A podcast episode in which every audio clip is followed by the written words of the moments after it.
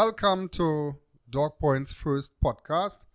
Today we are in Maracas Valley, St. Joseph, and um, we are at the facility of Roger Barkley, a good, good friend of mine of close to 20 years.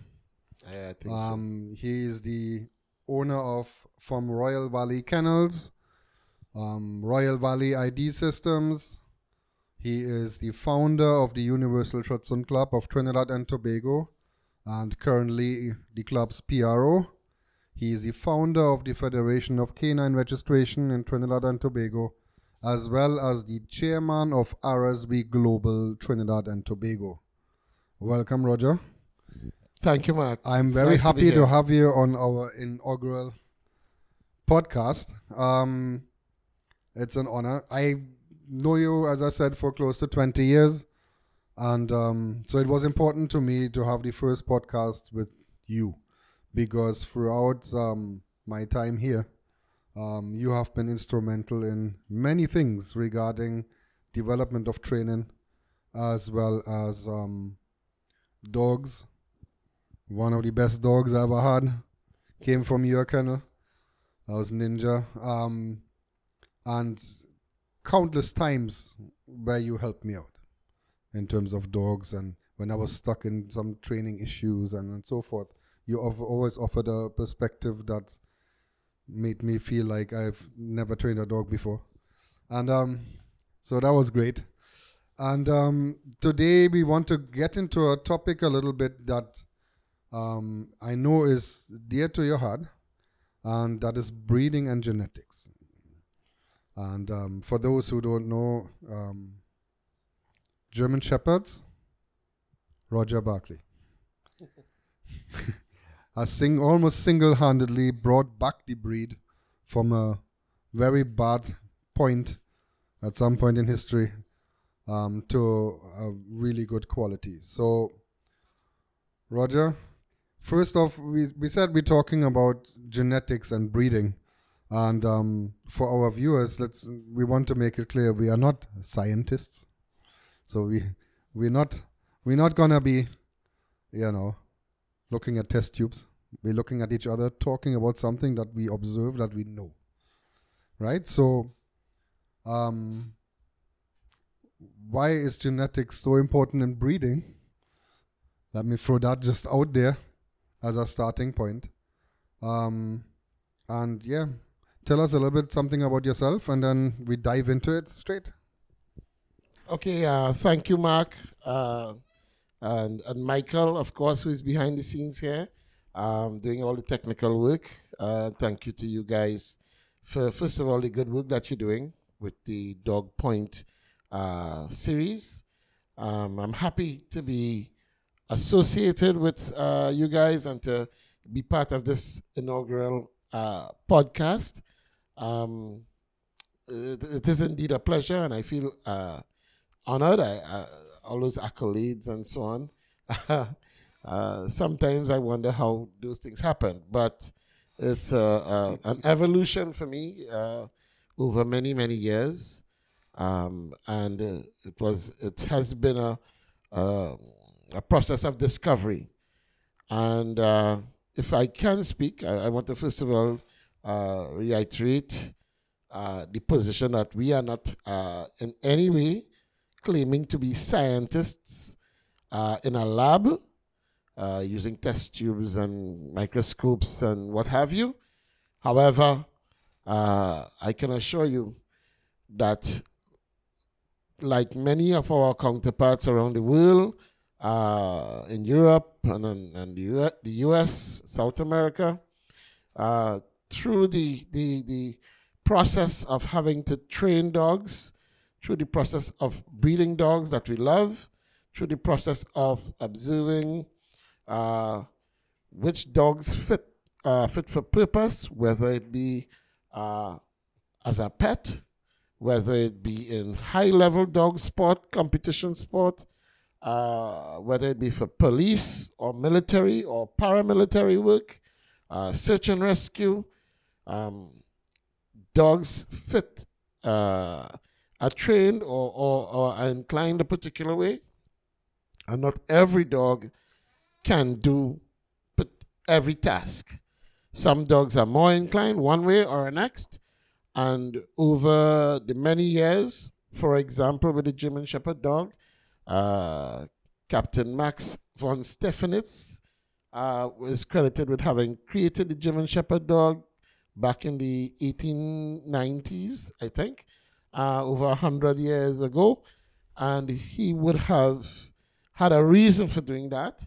Uh, the German Shepherd dog is considered a, a, a herder, herder type dog, and had to be able to manage many hundreds of heads of uh, whether it's sheep or cattle, at, at the same time not harming them, but also being able to carry out the work that the farmer or the herder himself wanted.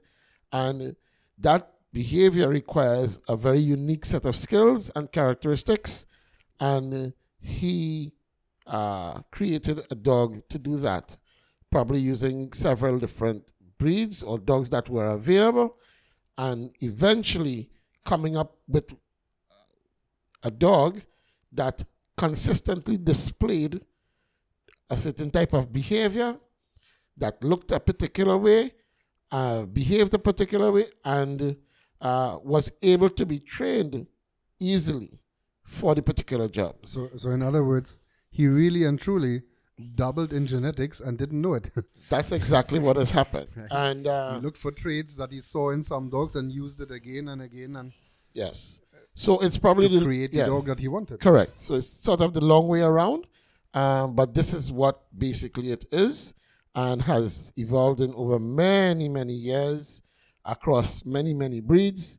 And so in the in the world of uh, purebred dogs in particular, um, this you can see this happening all the time, and hence the reason why uh, worldwide some dogs are uh, known to be able to carry out certain tasks and perform certain duties more than other dogs. So while you may have a, uh, an anomaly in that one breed that is not commonly uh, recognized to do a particular job, that might be able to do it.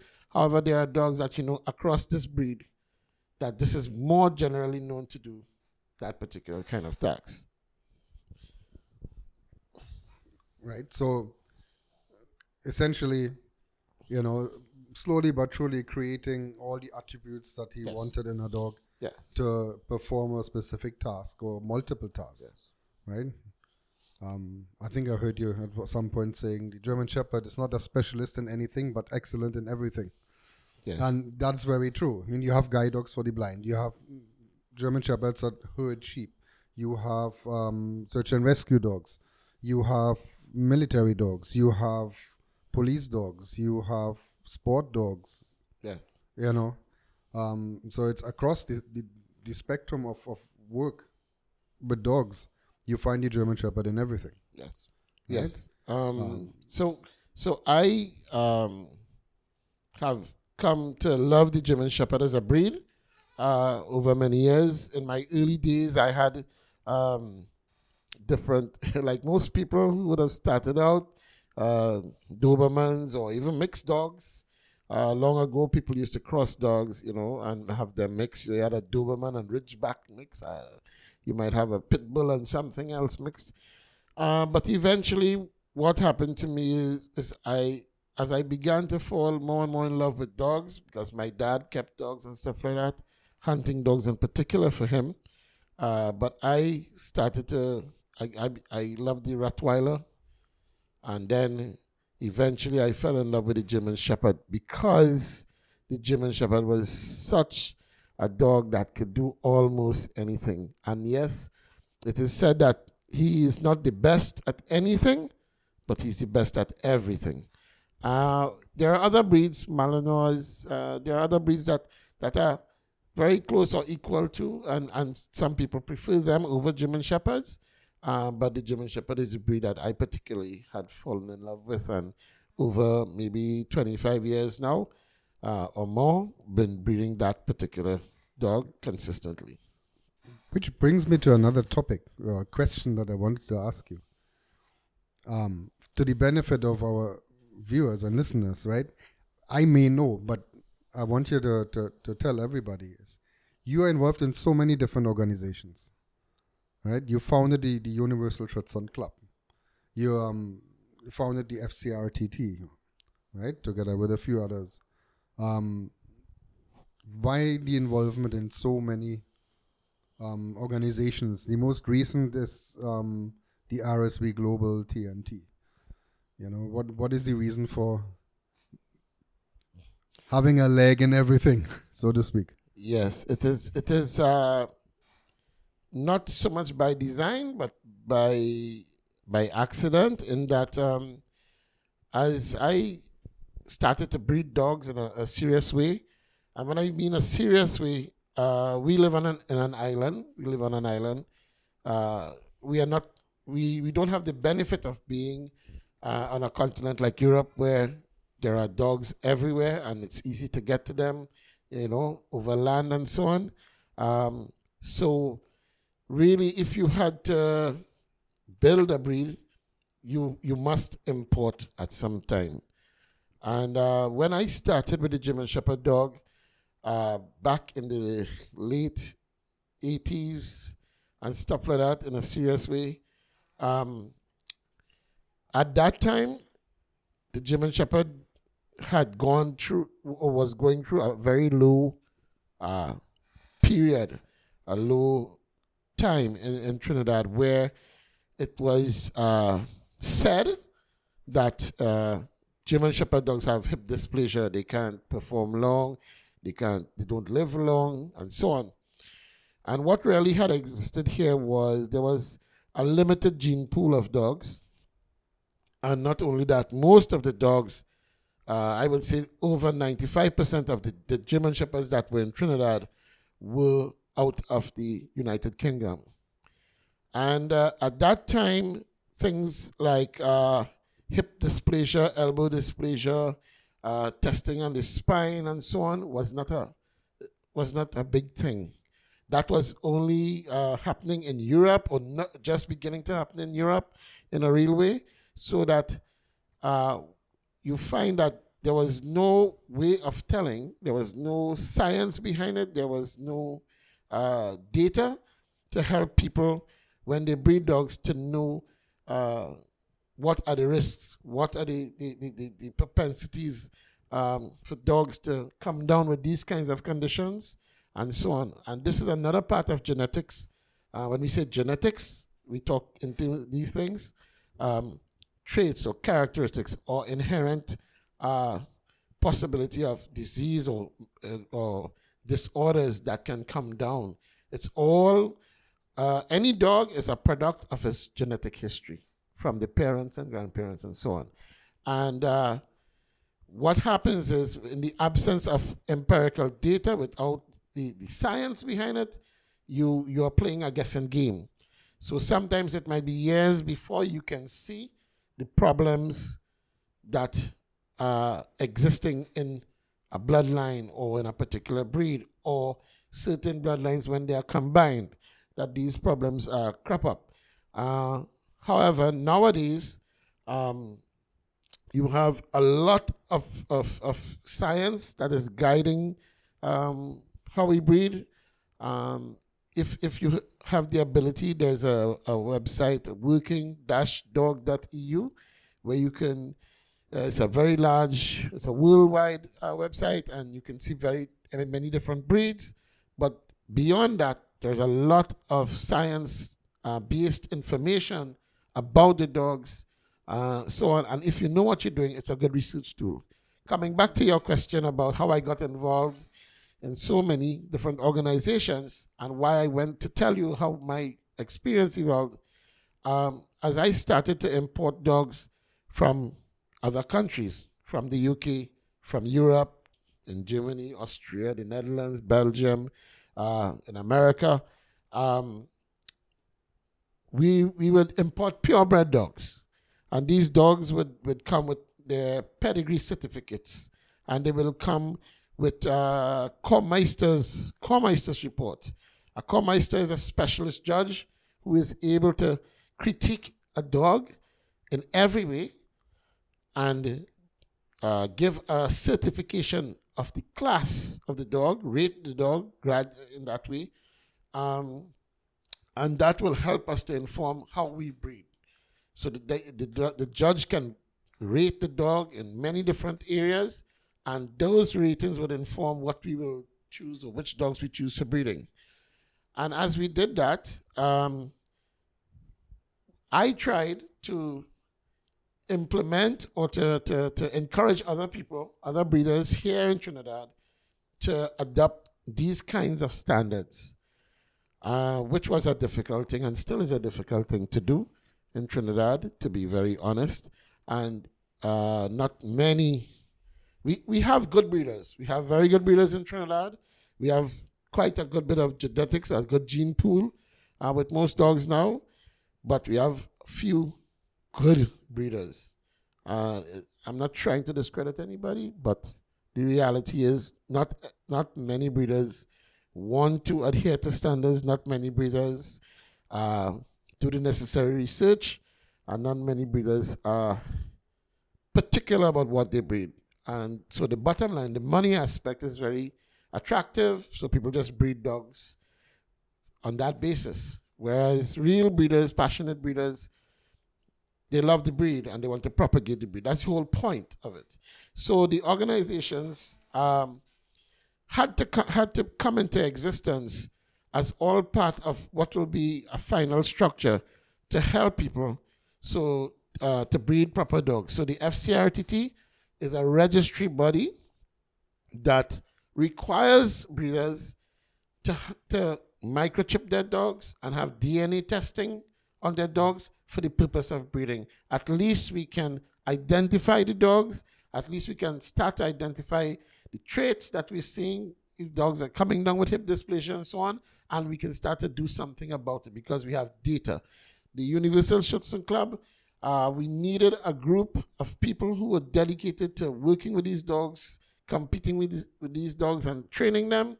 That way, we can really see how the characteristics of the dogs are playing out how which dogs are performing better, which bloodlines are performing better. So it helps the breeders. So, so it's a well. testing ground. It's a testing ground. Everyone. You're Royal, testing. You're yeah. testing the genetics. Yeah. So Royal Valley ID was was developed around having to do all the identification through DNA from through microchipping and so on, testing for diseases and all these various things. Um, the RSV, which is the most recent, uh, is a group founded in Germany uh, by Dr. Helmut Raiser, one of the great men in the dog world, and especially with German Shepherds. Um, and it is it was founded almost for the very same reason. It's a breed club essentially for the German Shepherd dog and the Belgian Malinois. Uh, however, it's also a working organization, working dog organization. Again, because that element of training and testing is very important and advises your breeding. So the RSV uh, is now uh, present in Trinidad and Tobago. We have the RSV Global Trinidad and Tobago. We are part of the RSV family that is growing at a rapid rate because the German Shepherd dog, the Malinois, even the Doberman, the Rottweilers, they are all suffering from one big problem. All purebred dogs, especially the, the popular working dogs, are suffering from a big problem or starting to see where, because the gene pool sometimes is not so large, problems can crop up with breeding dogs of the same genetics, the same bloodlines. So the vigor that may have been in the dog, let's say in the German Shepherd dog, the vigor that, that would have been there because uh, Captain Stephanitz would have used maybe six different breeds to create the German Shepherd dog. So there will be a lot of vigor there because coming from all those different bloods, there'll be a lot of diversity. But over time, because a standard had to be developed, that the, the dog that you want has to fit a particular description, you start to breed more concentrated to get the same result all the time. And that in, of, in and of itself, over many decades, the vigor and diversity is dropping. Okay? Mm-hmm. And that is something that only with data you can help to minimize the, the negative effects of that. So I'm not um, uh, trying to discredit pure breeding at all. That is very important. It's a, it's a beautiful uh, vocation. However, at some stage, we have to face the issue of uh, it's called the inbreed coefficient, or sometimes when we breed the uh, ancestral loss coefficient. So we have to manage and not breed dogs too closely. So you, of course, it's not uh, advised to breed a father to a daughter and that kind of thing. So that that is part of it. And that is what advises of how we should breed, when we should breed, and that kind of thing. It's also to, to prevent a, a loss of workability in the dogs.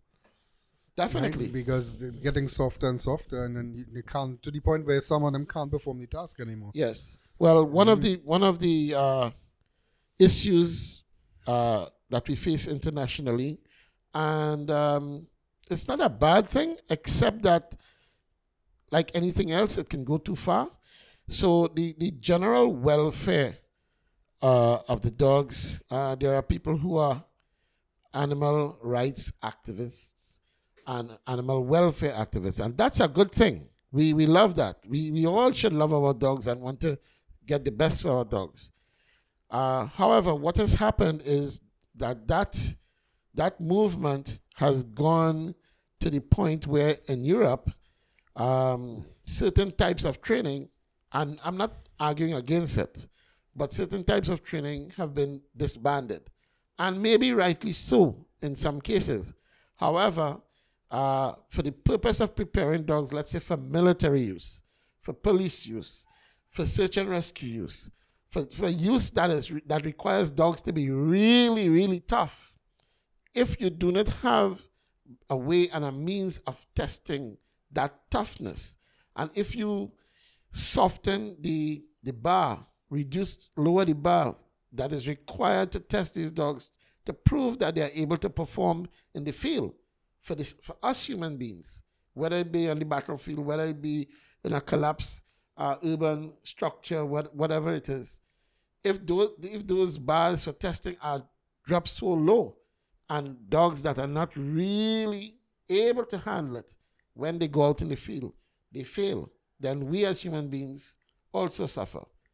Okay, yes. so and this is part of the problem. And, and one of the issues in Europe is also that there's this huge difference between welfare and activism.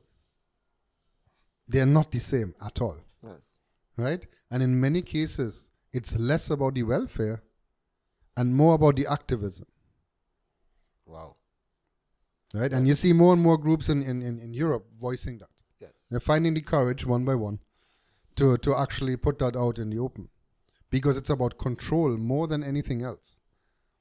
Right? Yeah. And um, you see it in, in, in, in our sport, in, in Schutzhund, or IGP as it is now called, where piece by piece, people are chipping away on aspects of that competition, which will soften the standards more and more. And then you no longer have the testing ground that it was created to be. Yeah. Well, yes. Right? So Schutzhund started to test dogs for police dog service. That's how it started to have a common denominator that everybody has to fulfill to test the dog how good or bad they're faring in those exercises. Yes. Right? That is that is what started it. And now you you can no longer pretend to have the touch with the with the padded stick because apparently just waving it is wrong. and it, it it, it it takes on ridiculous forms at times. Yeah. Well, yeah? and to me that is somewhat dangerous to do this because you will get dogs that then perform as police dogs or as military dogs that have never been truly tested and that can cost somebody their life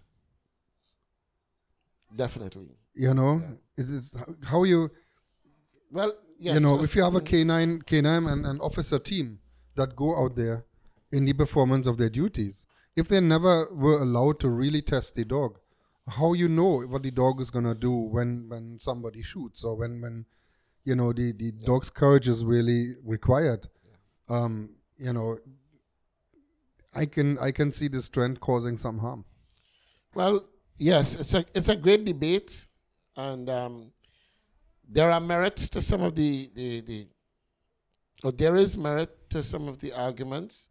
Uh, however, the the the the, the, the it's a, it's becoming a, a, a, a, an overwhelming force in terms of the activism activism now, and um, we can we have seen we have seen where dogs that um, uh, let's say winning the world championships or maybe the the Bundessiegerprüfung. Um, and historically, it's been so too that we know that this not always the champion dog is the best dog for us. Right. It, it might be the best trained dog, or it might be the easiest dog to train, and and so on. However, ultimately, if you if you remove the, the, the means and the ability to put the dog through certain types of tests without, of course, being cruel. I, and I, I, I don't want at all to be, I want to make it clear that I am also um, in favor of making sure, uh, in terms of the safety and the care for the animals, that is Of paramount. course, we all are. Right, That yeah. is- So- I don't think that is even my Yeah, question. right? But, but, but I feel it's, it's, it's important to say it because I don't want the impression to be there that, you know, we want to be able to do cruel things to dogs no, to test them. Not at all. So I want I don't want that that is not at all even the conversation. Um, but the point is if you remove or lower the bar for the testing too much, then the ultimate result of that is that human lives can be lost somewhere. And and that is what we have to uh, manage. Um, and hopefully we will strike a happy balance somewhere hopefully uh, because you you have worldwide organizations like the OIE and the FCI and you know um, so the key to it in my mind will be to find a balance. What is the balance? And we have to also be able to to argue and and, and advocate for proper testing. Even when there's something that suggests or a group that is suggesting that you know these kinds of testing is cruel. We have to find the right balance. And i agree that we need laws and we need regulations to manage how people train and breed and test dogs. I i am all for that but in the proper way of course. Which brings me to another question that I wanted to ask you. Um, and that is the issue of ethical breeding. Oh, that's a big one.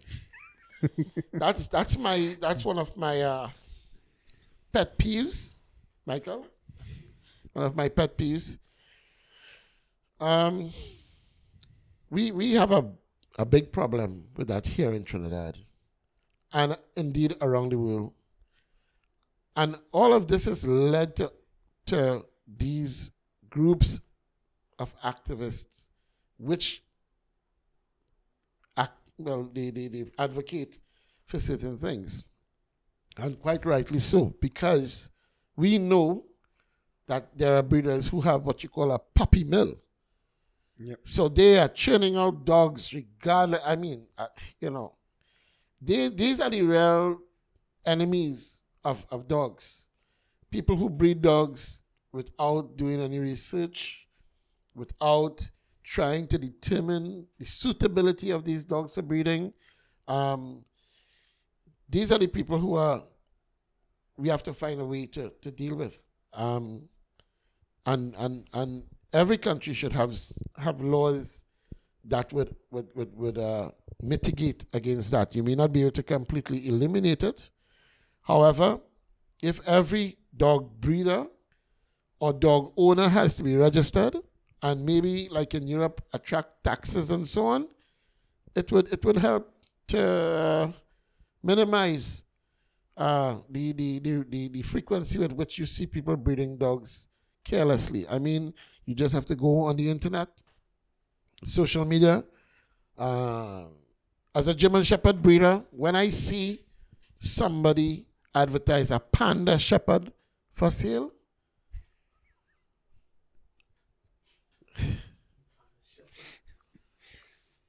yeah, they, they, they, they, they're now calling something a Panda Shepherd. Yeah. The German Shepherd dog has a standard, one standard. Now, some people argue about, I, have seen something on the internet where somebody talk about how many different types of shepherds, and they're talking about the East German Shepherd and the Czech Shepherd and the West German Shepherd and the Show-line Shepherd and the Working Line Shepherd. And to, to some degree, there are differences, and the Show-line dog has evolved somewhat distinctly different from the Working Line dogs. Yeah. But the German Shepherd dog has a standard, a single standard. And until the people who created the dog decides to make a change, the dog has one standard.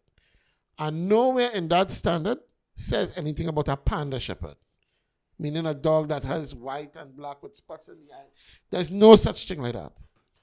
The color white is not accepted in the German Shepherd standard. German Shepherds can have white. What is acceptable is a small spot, maybe on, on the chest, a small spot, and I want to emphasize small, uh, but not something like a, a dining. If you're going to dinner and you have a, a, a bib, a bib. that's not part of the standard. White, there are white German Shepherds, but you have to understand how they evolved. Most, in most cases, it's from breeding a particular bloodline, which is, uh, which is inbreeding over and over. White is a color that will come up and become dominant in the gene pool. And therefore, you can start to produce white shepherds. But uh, it's also somewhat of a recessive gene. It right? is a recessive gene. That carries blindness, right. deafness, cancer. Right. So it's dysplasias. Right. And the reason why white is not a, a, an accepted color is because of that. The, the, the, the ability or the propensity for it to carry with it a lot of diseases and, and issues that will affect the dog in its own lifetime. So that in and of itself is a reason to advocate against it. Um, and that happens in other breeds to Dobermans and stuff like that. But there are people, there are breeders who make a very good living off of breeding white German Shepherds or white Dobermans and stuff like that. Um, so the German Shepherd dog, I want to reiterate, has a standard, a single standard. And if you read the standard, there are colors that can be black and tan, black and red, black, sable, uh, bicolor, um, you know, solid black. And that's basically, you know, something that's about it. But um, fawn is not a color in the German Shepherd dog. Red is not a color in the German Shepherd. Panda. Blue is not a color in German Shepherd. Panda is not a color in the German Shepherd dog. And something to me has to be done about this, even if it means me helping to form another organization. to do that, at some stage, we have to get around to solving that problem. But this kind of thing, I'm telling you, if people, if the registry bodies would stand up and unite, and the other organizations stand up and unite, this couldn't happen. But it is being allowed because people are comfortable making money of a fad and fashion, and people who have no education, people who do not avail themselves of the information and knowledge that's available, and therefore people buy these dogs out of fashion. So people, uh, a white, a white German Shepherd or a blue German Shepherd. All these things they have been proven scientifically that there are a lot of negative consequences that come with these dogs and these colors. Yeah, and yet still it's it's a money making. And it's not limited to the German Shepherd, right? It's we not. have we live in a tropical island with 34 degrees and 90% humidity. And one of the most popular dogs here is the, hus- the husky. Yeah.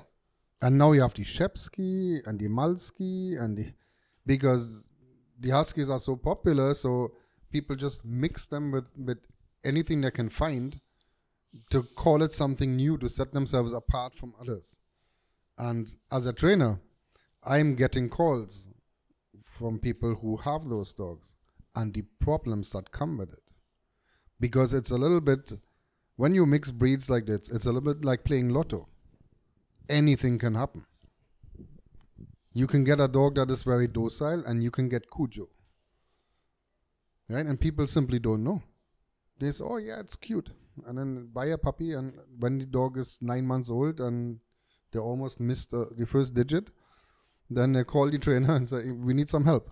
Yes. And then you you go there and you see the dog, and it, it's it's to me it's it's heart wrenching to see what people have done with some dogs in terms of indiscriminate breeding. Yeah. It's terrible.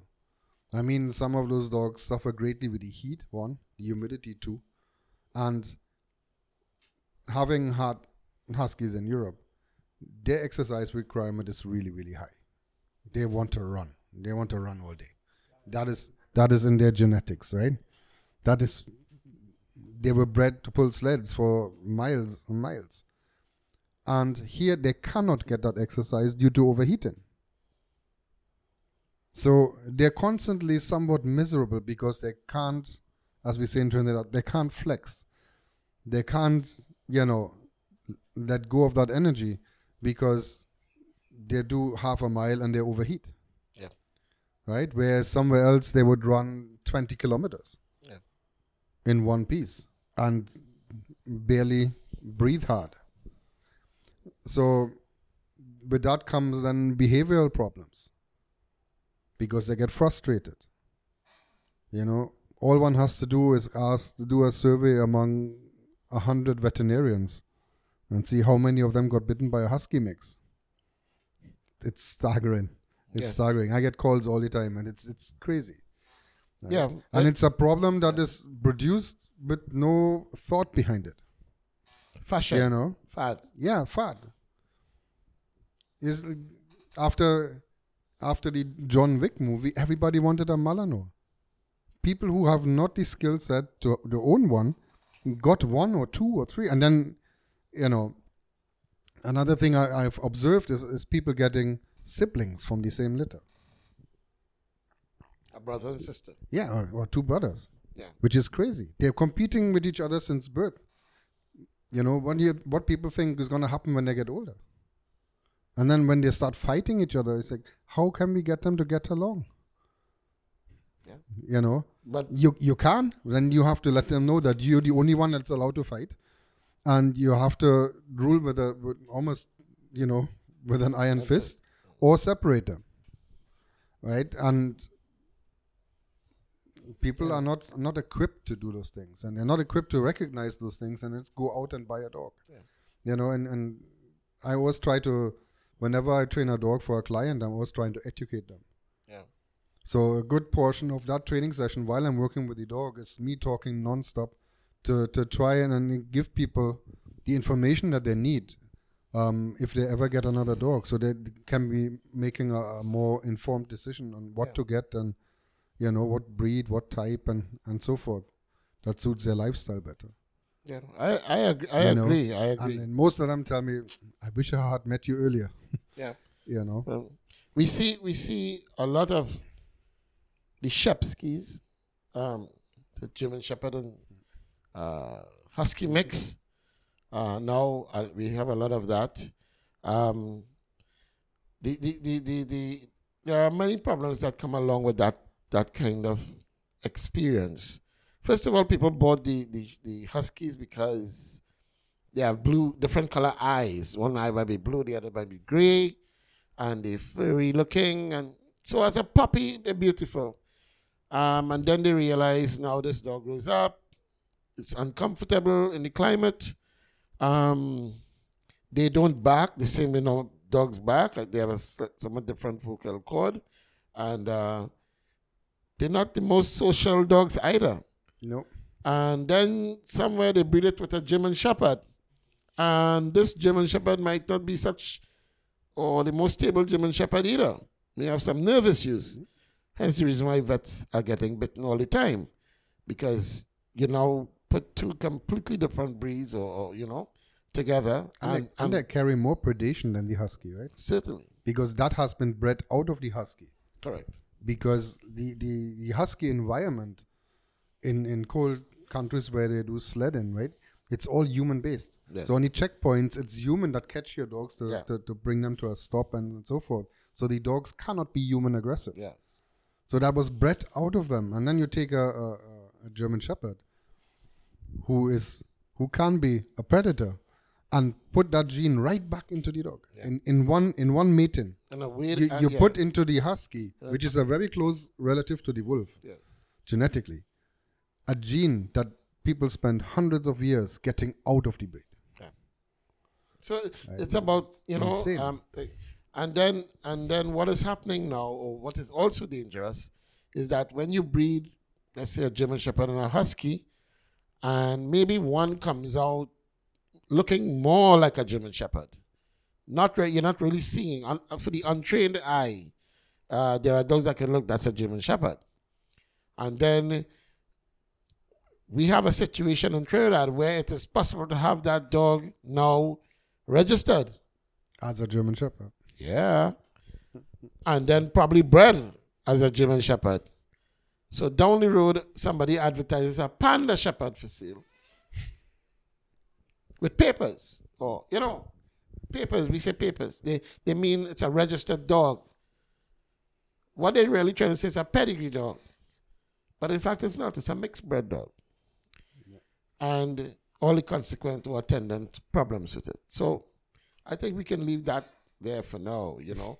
um, but the whole idea, for example, if you just in Trinidad, we have a dog called a pothound, which is commonly referred to, which is a dog that runs on the street. It's a million different dogs. Of which stray dog. Of yeah, it's a stray a stray dog, right?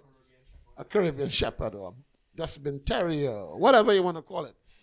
And and these dogs have a very diverse background and pedigree, but uh, essentially they generally are small. They are brown in color because of how they were bred and the same family of dogs breeding each other. But because dogs of different breeds have been put in there, they have a pretty strong immune system. They they they they they they're very durable, you know. And some people say it's better to get a pothound than a purebred dog. He doesn't need any vaccinations and all of that kind of thing. Um, but you know, when you're doing that, you don't know what you're getting. You can you, you cannot uh, account or you cannot uh, predict the behavior or the look or whatever it is. I, I volunteer a lot of time at the local shelter, at the TTSPCA, and um, work with some of their dogs. And let me tell you, you look at a dog, and they they sit there and they look at you one way, and the moment you open that kennel door, they just morph into a different dog. It's either they, they come and they want to growl and be very defensive, Scared. out of out of fear most Yeah, of the yeah, time, right? Because they're not very nerve strong, or they go into the other end of the kennel and stare at the floor and shut down. You know, and so I'm I'm trying to work with some of them to to show them okay, not everybody's gonna treat you badly, you know, and and try to, to rehabilitate some of them so that they can become more adoptable, and um, that's why we we now feature dogs and put them through a, a training program with Dogpoint then adopt them out. and then adopt them out. Yeah, so that they one they, they they get more prominent through the videos, so more people see and know about them, and then people think, okay, if I adopt this dog, I'm getting a a trained dog, Well, right? Which is kind of the idea, well, this, this right? Yeah. And, and you have a dog that is not jumping all over Yeah. you, that walks on a loose leash and, and so forth, so that it could become the family dog that they're looking for almost right away. Yeah. Right? With some minor adjustments in the household. Yeah. And so that is the idea, is to help those dogs get adopted. well, yes, and right? also because there's a lot yeah. of people that are willing to adopt, and we have a very large stray dog population due to all that indiscriminate breeding. Right? Because somebody is promised a dog with certain characteristics and gets the puppy, and then six or nine months later realize the dog is not at all as advertised. And oftentimes people just give up the dogs, put them in the shelter, or let them go. You put them out on the street. You know, Yeah. because it was not what they were looking for. Yeah. And if you look for a certain breed of dog, you should be able to go to a breeder and get what you're looking for. Yeah. You know, so so there's a lot of work Well- to be done. Well, and I know you yeah. you're on the forefront of doing just that Yeah. work, as frustrating as it may be. You know, so thank you for that. If if people if people would let's say they, they, they bought a puppy, it was a nice furry ball of love and thing in the beginning and then eventually realize they don't like the dog. That's one thing. To put it out on the street or just take it for a drive and throw it out somewhere, that's a different thing. If they were to take the dog to the shelter, at least the shelter has a chance of either training this dog a little bit and getting it adopted out so the dog never gets on the street to be bred and have 10 puppies on the street because in the shelter they will spay or neuter this dog. So it's not in the population to create more dogs Yeah, it's not in circulation. and it's off the street because it's adopted out, um, that's a, that's at least a good thing. If you don't, if you know you you have a dog that you don't want, take it to the shelter. Take it to the shelter. Don't just indiscriminately take this dog for a drive by a beach or in the bush somewhere and drop it off. Because what you're doing, you're adding to a very serious problem we have with the stray dog population. And these stray dogs that are roaming all over, there are also implications for disease, diseases, and so on um, that can affect the human population. also consequences for wildlife. Yes, right. So this is the kind of problem that we face because of indiscriminate breeding, and because there's no consequence to breeding dogs. Because you have two dogs in your yard, you you're not. But if people had to pay taxes, if people had to register their dogs, if people had to to account for the dogs in the yard, And microchip them. and microchip them and stuff like that, you find that this problem will, will reduce significantly. Yeah, we So- should we should have a legal framework where the dog is microchip and he gets some form of a, a cheap license. Doesn't Yeah. have to be expensive to make it prohibitive. Well, that was that was But- actually on the law but books but before. when you, but when you when you sell a puppy, you have to sign sign over and- and the, the new owner has to re-register of course. so that whatever actions your dog performs, as the owner, you're responsible for the actions of your dog. of course.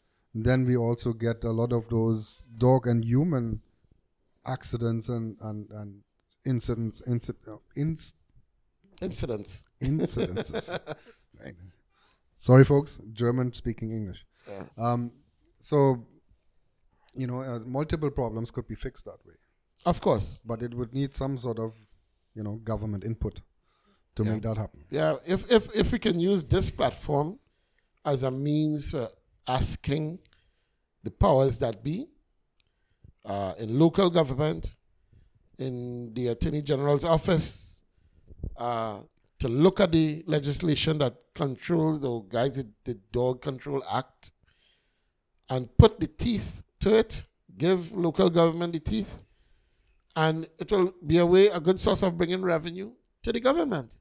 Um, but what it will really do is reduce that stray dog population, and it will cause people to have to be more ethical about. and more responsible with their dogs Of course, of course. You That's know? that's a major, major problem we have here, and we've been fighting with this for years. Every now and then, somebody gets mauled in the road or in a family situation, and then there's a big hoorah, but it dies away, and nothing is really being done.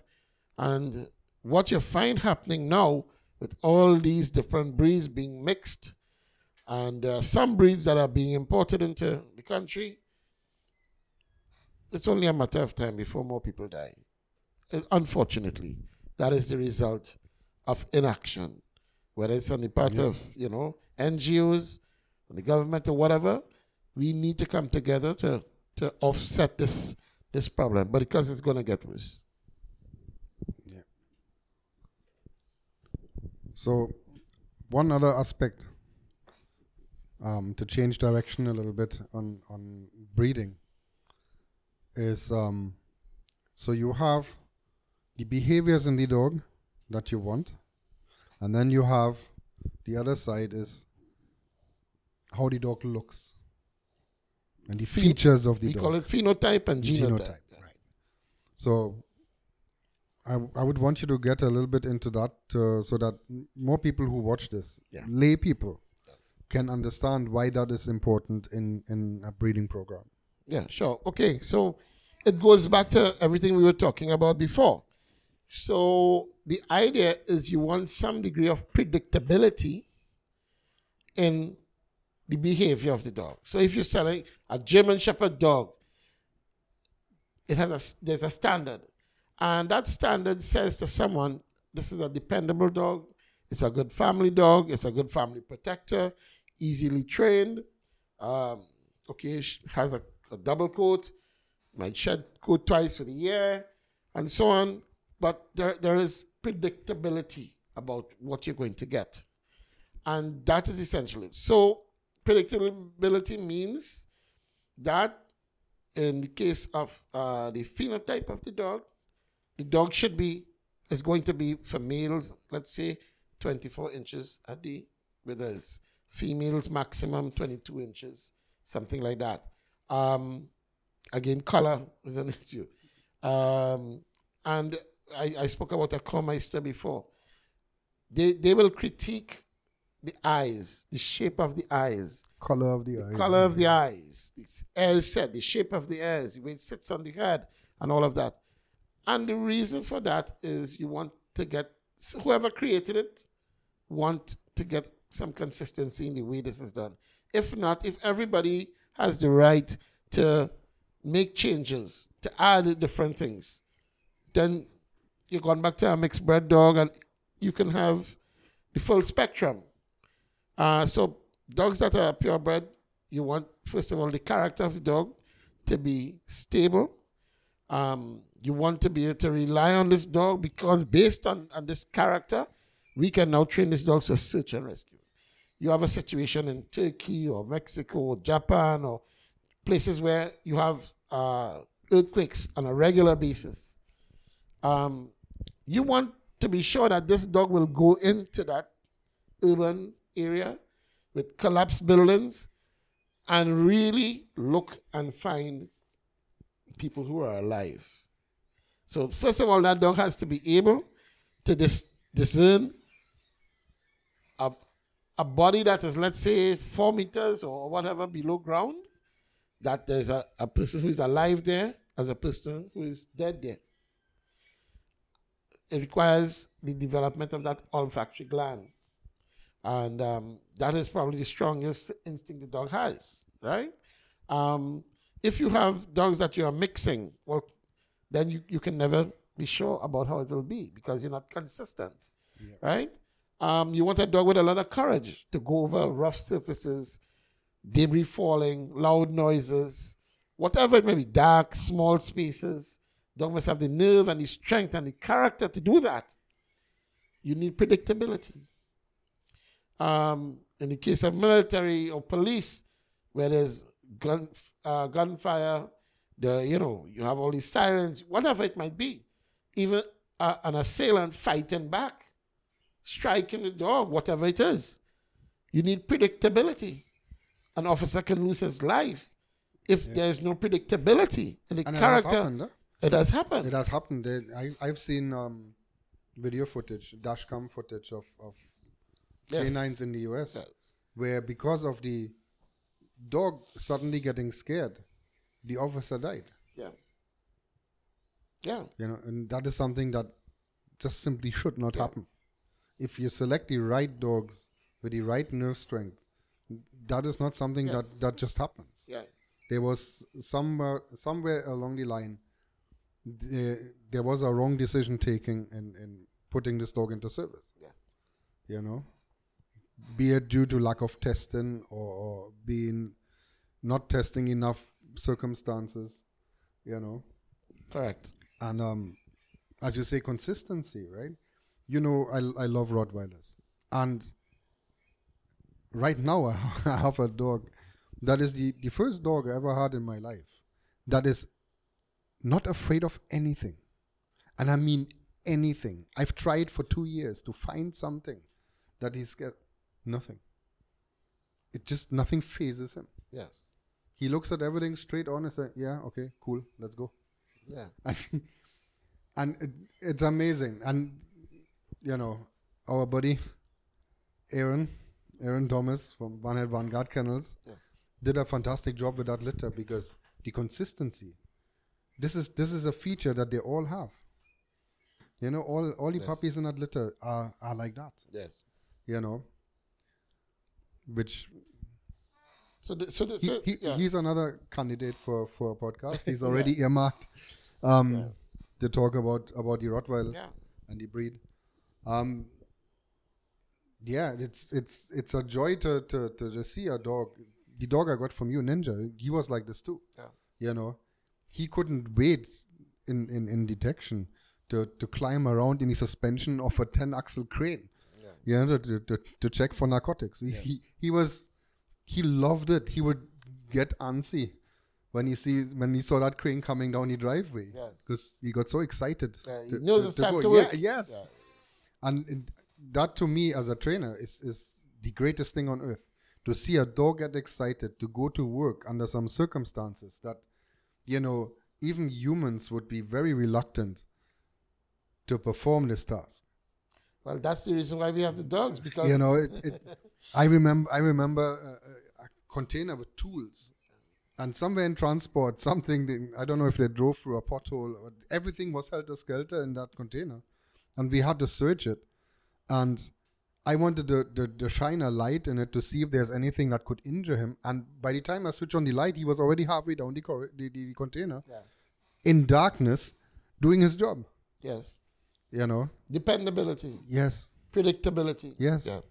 So you know, uh, people underestimate the value of this, and the breeders who do not do their research and who do not uh, breed in, for these reasons, and who breed just because they want to sell a litter of puppies, they're doing a real disservice to the breed, and um, that is that is the unfortunate thing about the, the environment we have, the unregulated uh, uncontrolled environment in which we operate, um, and it, it- it's it's it's really unfortunate. Um, so so the whole question of phenotype and genotype, um, even from the, the, the when you're talking that you're talking about the temperament of the dog, the nerves of the dog. For your dog to have gone into that container, nerves had to be strong.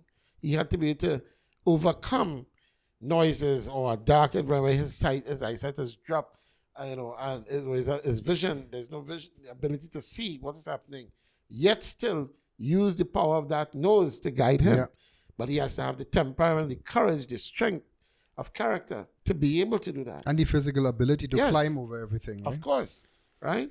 So, especially in the in, for the services, uh, in the military, in the police, in the paramilitary, um, you know, search and rescue, and these kinds of uh, detection areas, these kinds of this character, the attributes that we need from the dogs.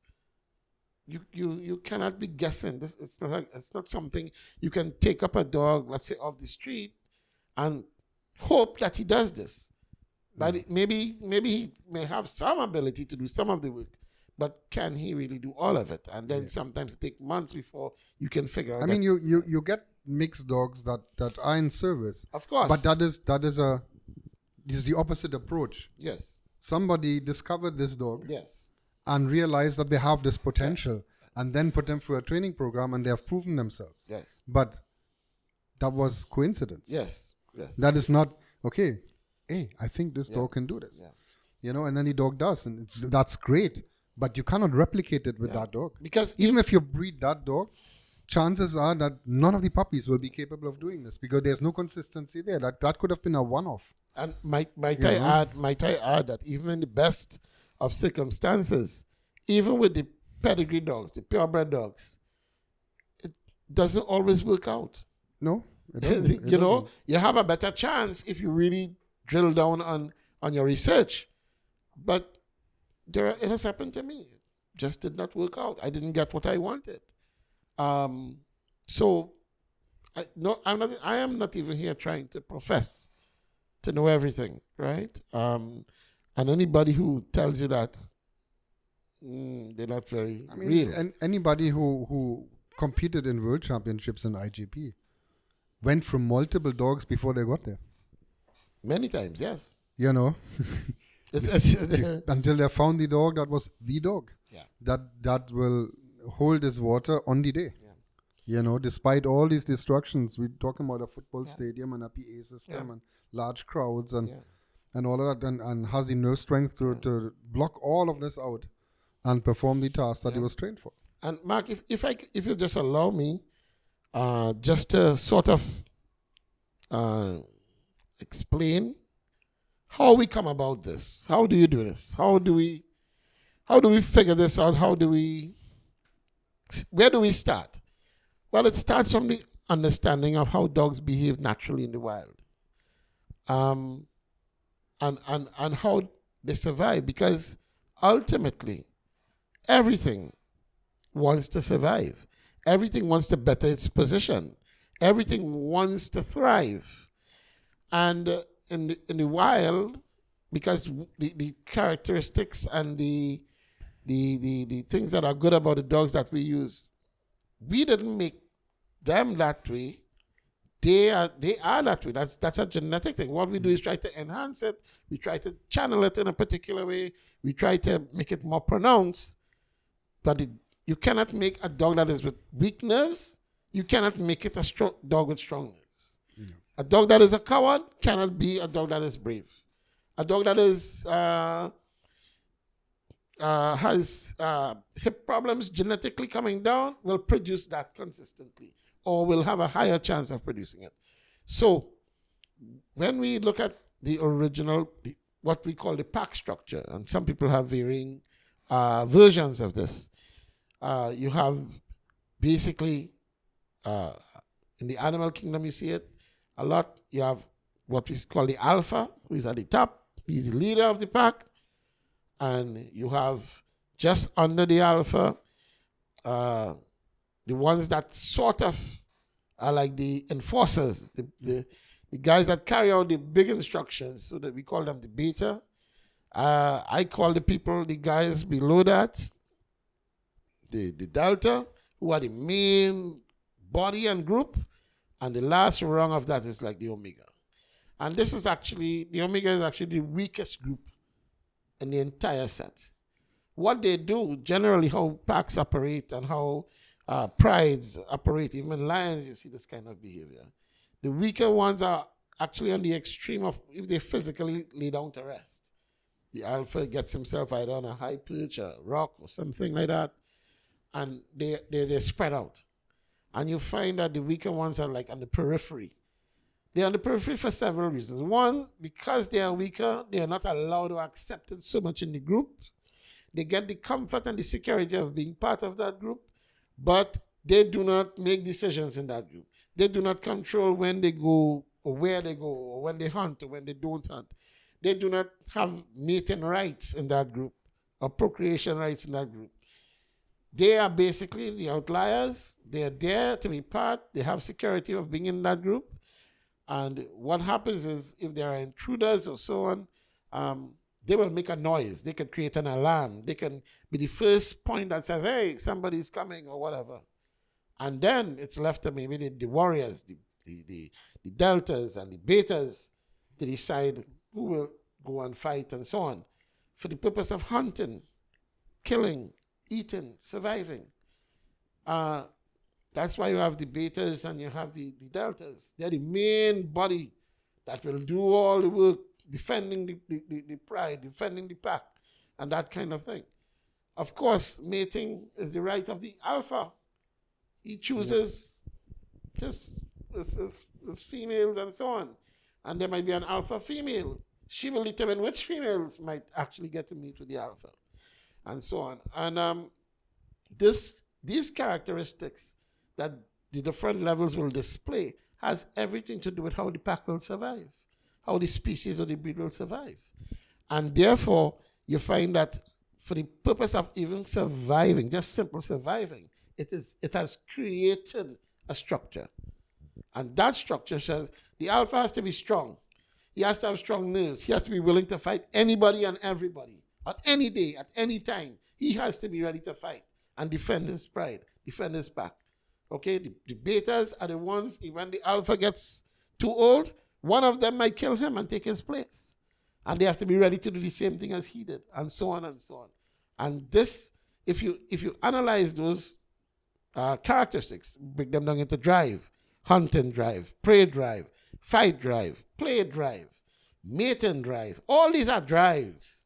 Even with dogs, a dog that does not have a, a strong mating drive, nine out of ten times he will not carry some of the other character traits that make him dominant, that give him prepotency.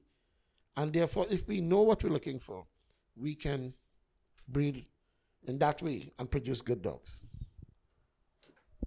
Put the right dogs together Precisely. And you have all the different To get- criteria. to get the results Yes, that you're looking correct. Yes. And then try and get some consistency in. Yeah. right?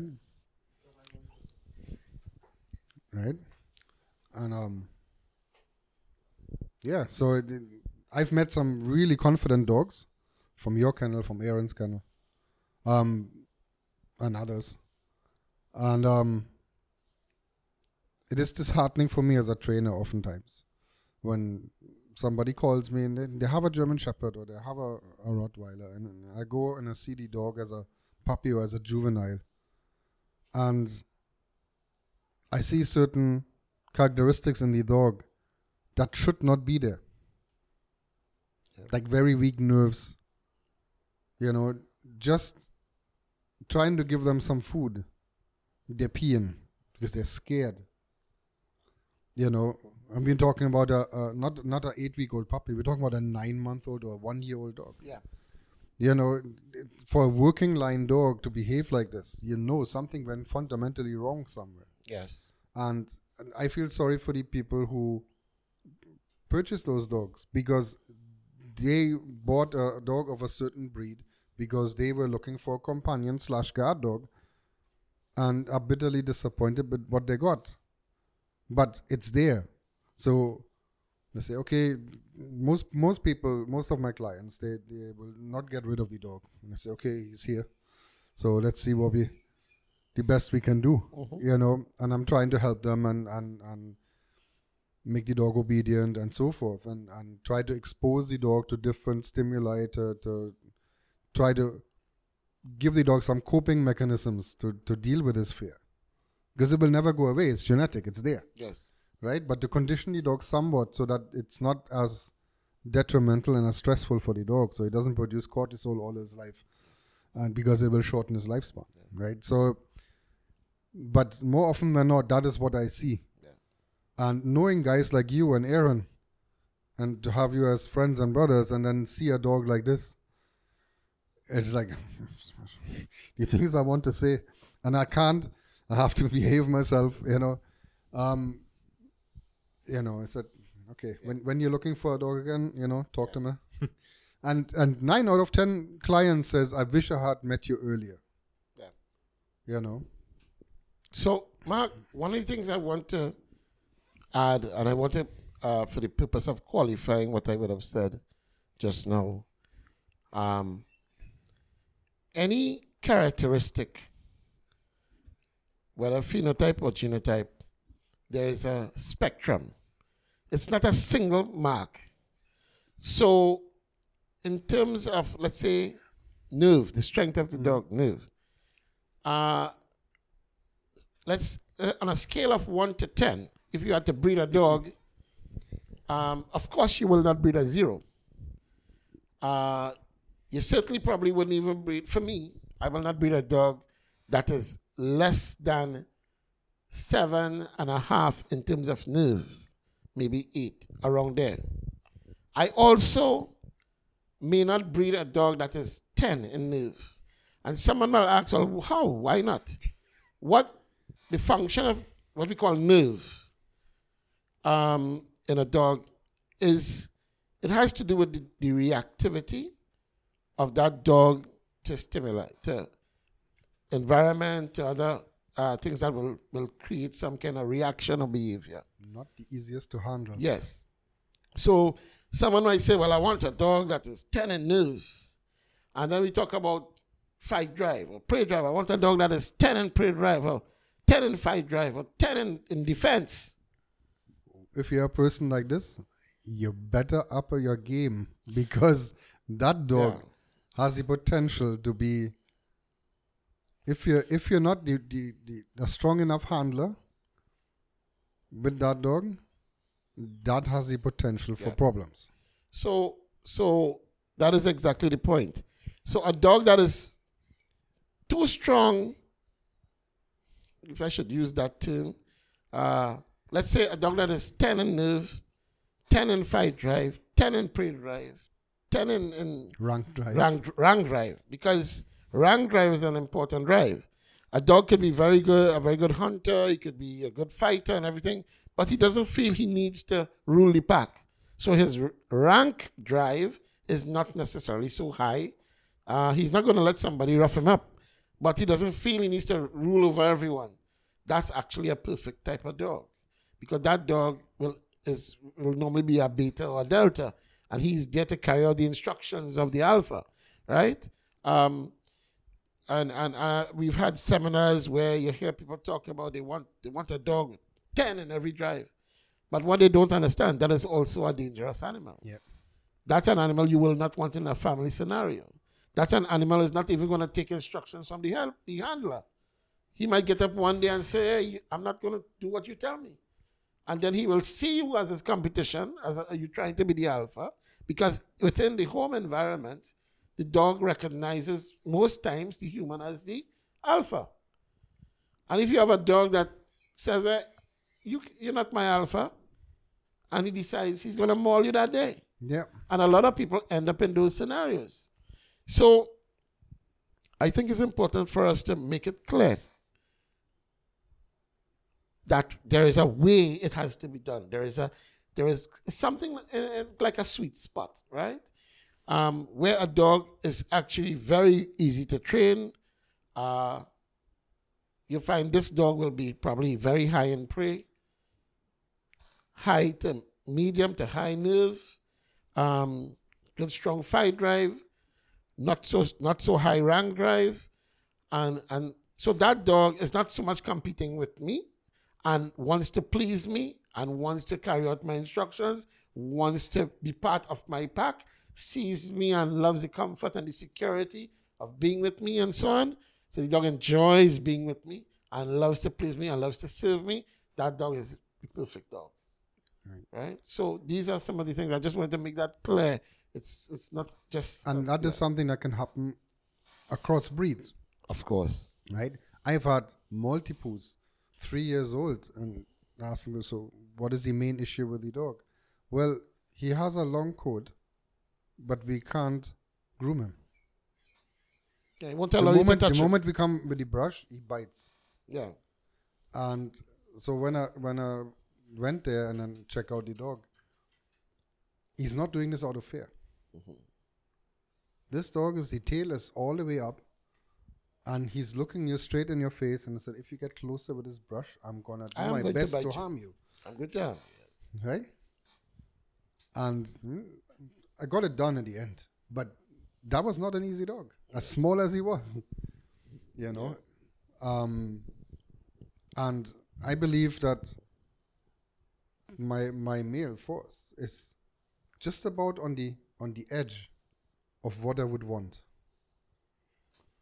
He's not quite ten in everything, but he's close enough to where I say, okay, this should be the limit. Yeah, you have to know. You have to know your limit with your You dog. know, because he's fine. You have to understand the he's breed fine. too. You have to, you know, yeah. and, and and he's under control and everything, but in the wrong hands, he has the potential to be dangerous. Yeah.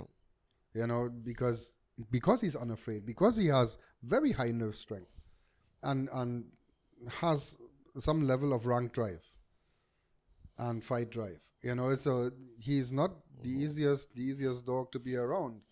And after two and a half years, he has learned to yeah. to adapt to his to his situation. Yeah.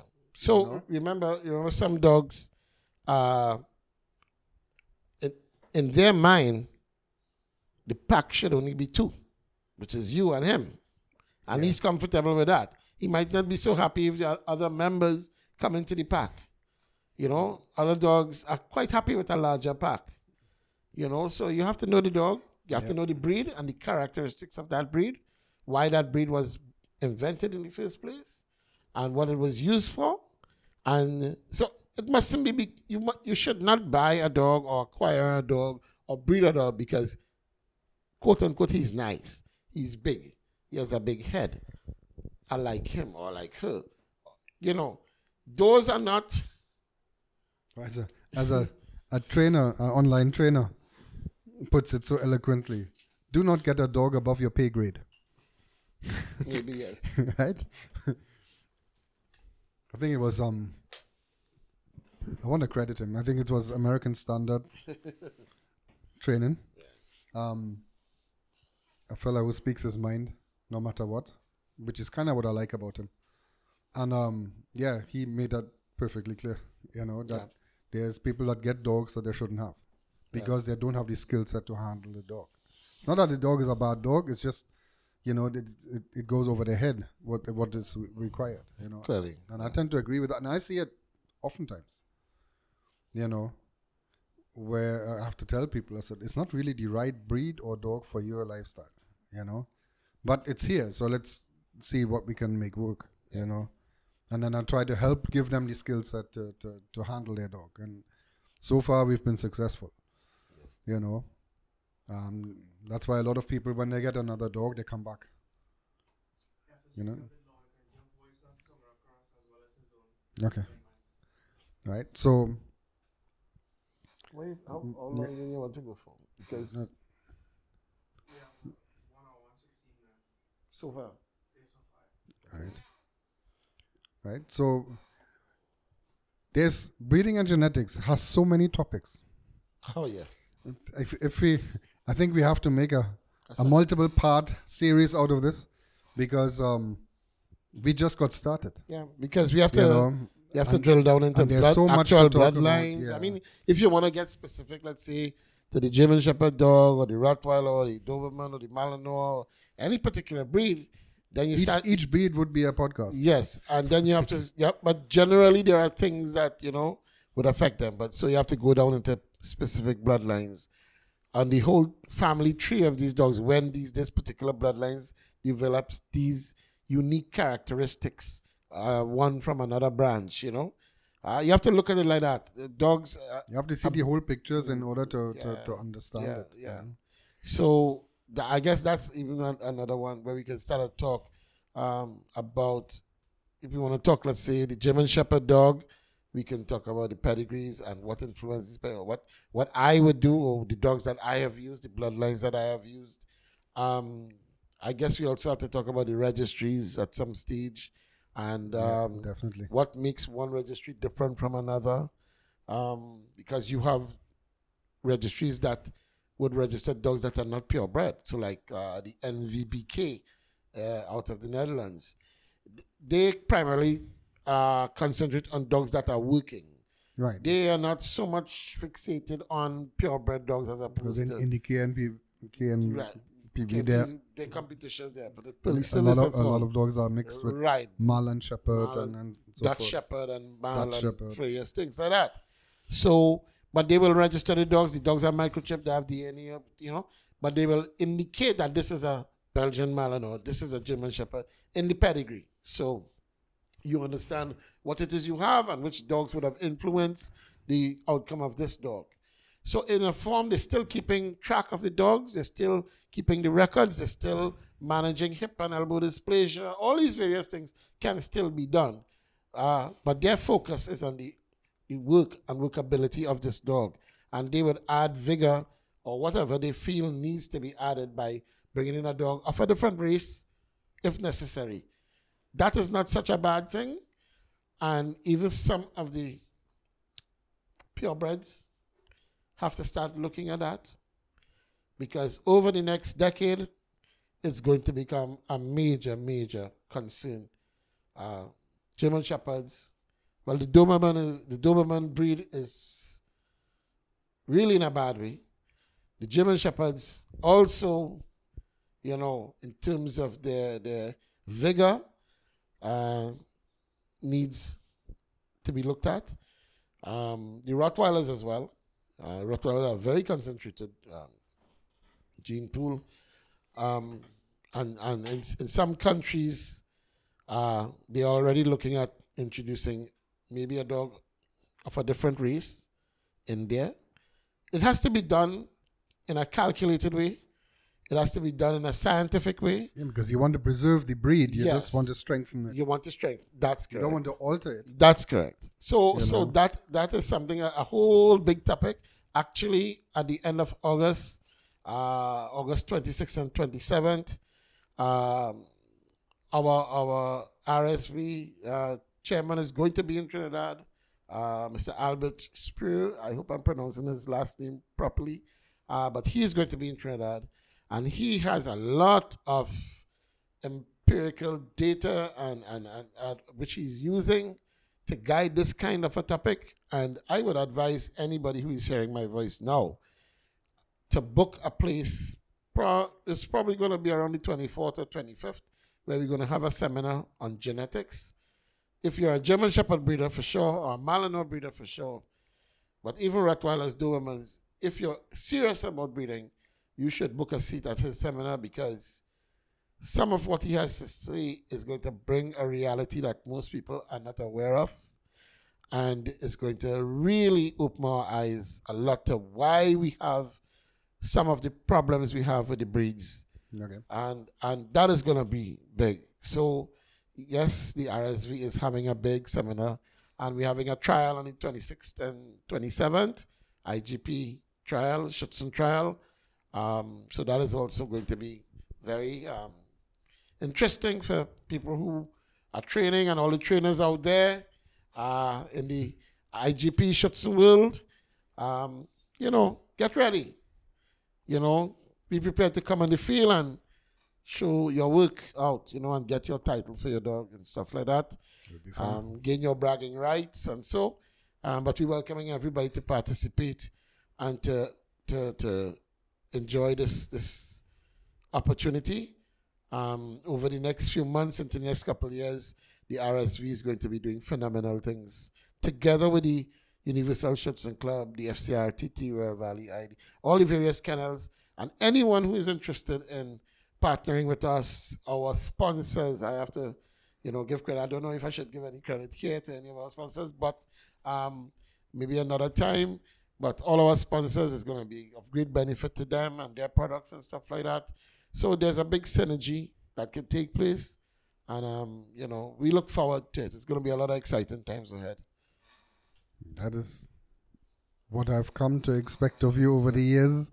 Events like this, um, you're known for those, Yeah. and um, yeah, I'd had the pleasure being part of one of some of them, Yes. and um, yeah, it's gonna be fun. It's gonna be fun. I just love to see dogs compete, and handler and dog having fun more than anything else.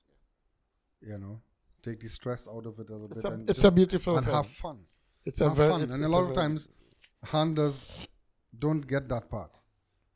You know, it's because you're nervous and it, it's new, and so everybody is, is kind of tense, and it translates into the dog. You know, Well, I mean, nobody can really help being nervous, at least to to some degree. But um, I've seen some people really, really yeah. Well, clamp up, and then the dog's like, "What's going on? why it's, why are you like this? Why are you behaving like this?" um, you know. there's a lot there's a lot of reasons for it.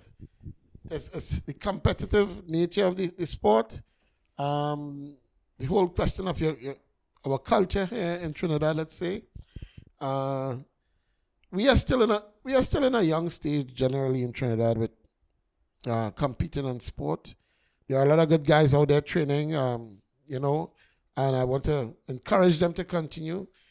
Um, the only way it's going to grow is if we come together and we we come on the field and we make our mistakes and we compete and somebody wins and somebody loses. That's fine. Actually, there's nothing wrong with that. But we're growing and we we we we gonna get up there in the world. You know, um, what what happens is it becomes a clash of training methods, training techniques, and breeding. Everything comes together there on the field with you and your Which is, dog. which is the purpose of those Yeah. right? It, it comes right there, and um, you, you, you have to lay it down on the line. And a lot of guys have a lot of talk, and then when it comes to going on the field, nothing. But I think it's improving, and I think there, there, you know, you're having dialogue, you're having conversations, and guys are starting to realize it's not so much uh, uh, thing. It's just healthy competition, and in a spirit of sportsmanship. And there's nothing Yeah. wrong with this. Yeah. I, I have always, I think I, I told you that when you kind of pushed me into doing the BH with Ninja. That I have more respect for somebody showing up on that white line and tell the judge I'm ready and fails miserably That's okay. Then somebody sitting in the stands always talking and never comes with a dog. The one, the ones who sit in the stands, Because they know the ones- everything. the ones but that they show never- up, yeah. They didn't reach their by VAPs. Yeah. They would have done a certain amount of work with their dog and, and, and would have thought that they're ready. Turns out they may have not been, but that's okay. That's they are there. They are putting it on display, right? They're going there, stepping in front of somebody from another country, watching them, right? Observing them as a judge, and start. Yeah. That takes a lot of courage. Takes a hell of a lot of courage. And somebody doing that, and maybe the dog has a bad day, the handler has a bad day, and It happens. and, and a fail in exercise, that's okay. They will come back stronger. It happens. But, but those who only they're experts and, and self-professed experts that just talk all the time. Yeah. We we have a saying that all the experts are sitting in the stands, knowing what to do, what should have been done, what they would have done, Yeah, uh, and they've never they have titled. a friend that they, has a dog. they've never titled a dog. They've never titled a dog in their life. Uh, and if you ask them to show what they've done, what they've trained with a dog, they can't really show you. They could talk about something 20 years ago, and but have they put it to the test? Can they meet a certain standard? Can they do um, basic obedience? You know, uh, unfortunately, no. However, again, credit to the guys that train. Go there and make your mistakes. Don't be afraid, because that is where you evolve, and that's where you you you you become one with your dog, and you, you're you're not afraid to fail.